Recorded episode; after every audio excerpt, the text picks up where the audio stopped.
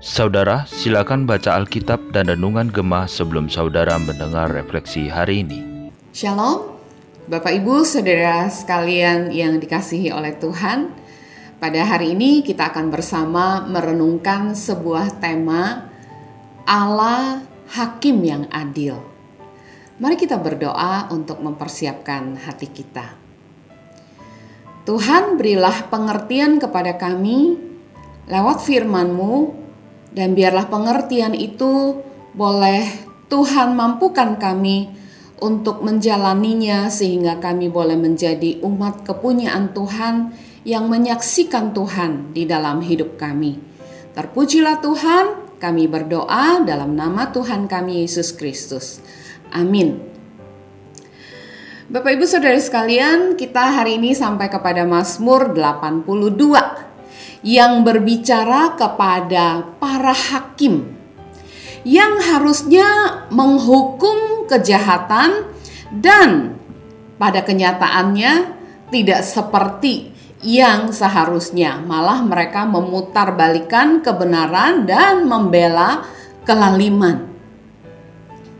Mereka yang harusnya membela kaum yang lemah dan tertindas tapi justru sebaliknya merekalah yang menindas orang-orang yang lemah. Sehingga yang benar bisa menjadi salah, yang salah bisa menjadi benar. Karena itu pemazmur menyerukan di ayat yang kedua, mari kita melihat ayat 2, 3, dan 4. Berapa lama lagi kamu menghakimi dengan lalim dan memihak kepada orang fasik. Berilah keadilan kepada orang yang lemah dan kepada anak yatim. Belalah hak orang sengsara dan orang yang kekurangan. Luputkanlah orang yang lemah dan yang miskin. Lepaskanlah mereka dari tangan orang fasik. Bapak Ibu Saudara sekalian, para hakim memang memiliki kuasa yang sangat besar ya Bapak Ibu. Sampai di ayat yang keenam mereka disindir sebagai Allah dengan huruf A kecil. Memang seharusnya mereka menjadi wakil Allah untuk menjalankan keadilan. Karena keputusan mereka di pengadilan memang bahkan bisa menentukan nasib orang ya, Bapak Ibu Saudara sekalian. Keputusan pengadilan yang mereka ambil bisa mengakibatkan seseorang mendekam di penjara atau lepas bebas. Mungkin Bapak Ibu masih ingat ada seorang bernama Archie Williams yang pernah tampil di panggung American Got Talent beberapa waktu yang lalu.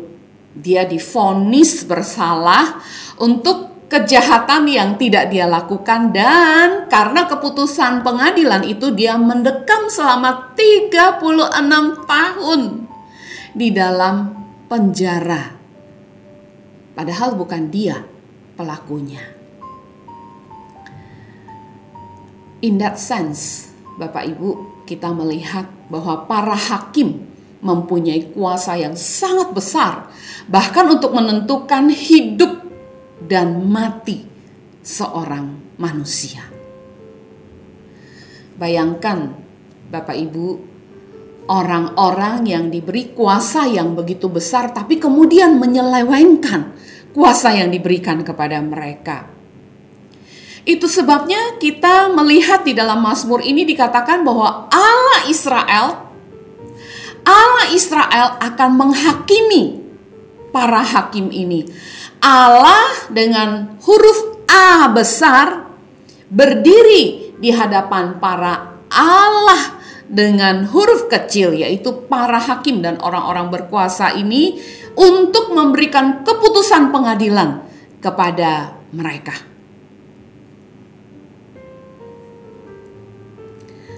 Karena kesewenang-wenangan mereka. Allah akan menumpahkan gemasnya kata ayat yang ketujuh. Mereka akan dihempaskan Allah karena menyalahgunakan kuasa yang telah Allah berikan kepada mereka. Bapak Ibu, Saudara sekalian, kita memang bukan hakim, ya. Tapi kita juga adalah orang-orang yang berkuasa, bukan? Di rumah kita, di tempat kerja kita, di gereja, di dalam masyarakat. Renungan kita pada hari ini mengajak kita untuk memikirkan bagaimana kita memakai kekuasaan yang Tuhan berikan kepada kita di dalam hidup kita. Apakah kita sewenang-wenang dengan anak-anak kita? Mentang-mentang kita orang tua, lalu kita boleh memakai kata-kata yang pedas, kata-kata yang menghina untuk membungkam anak-anak remaja kita yang menyakiti hati kita? Atau karena saya bos, maka saya boleh memberi gaji semau saya. Atau sebagai majikan, saya boleh menahan gaji dari pegawai saya semau saya.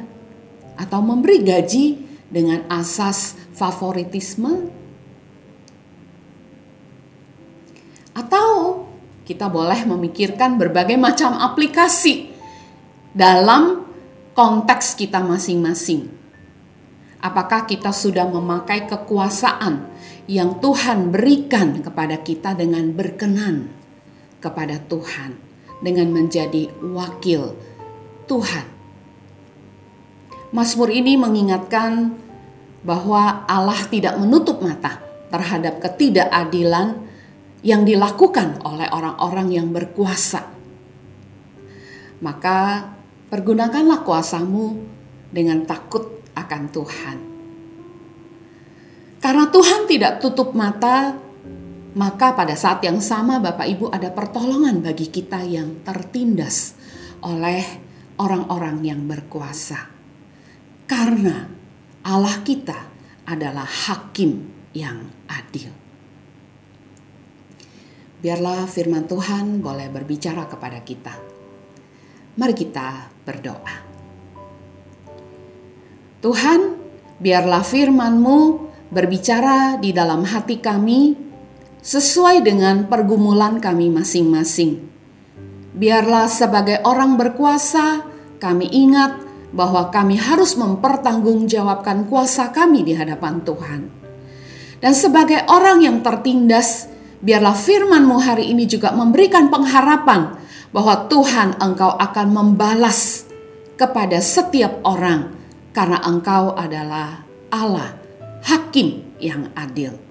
Terpujilah namamu, di dalam nama Tuhan Yesus kami berdoa. Amin. Tuhan memberkati kita semua Bapak Ibu Saudara sekalian.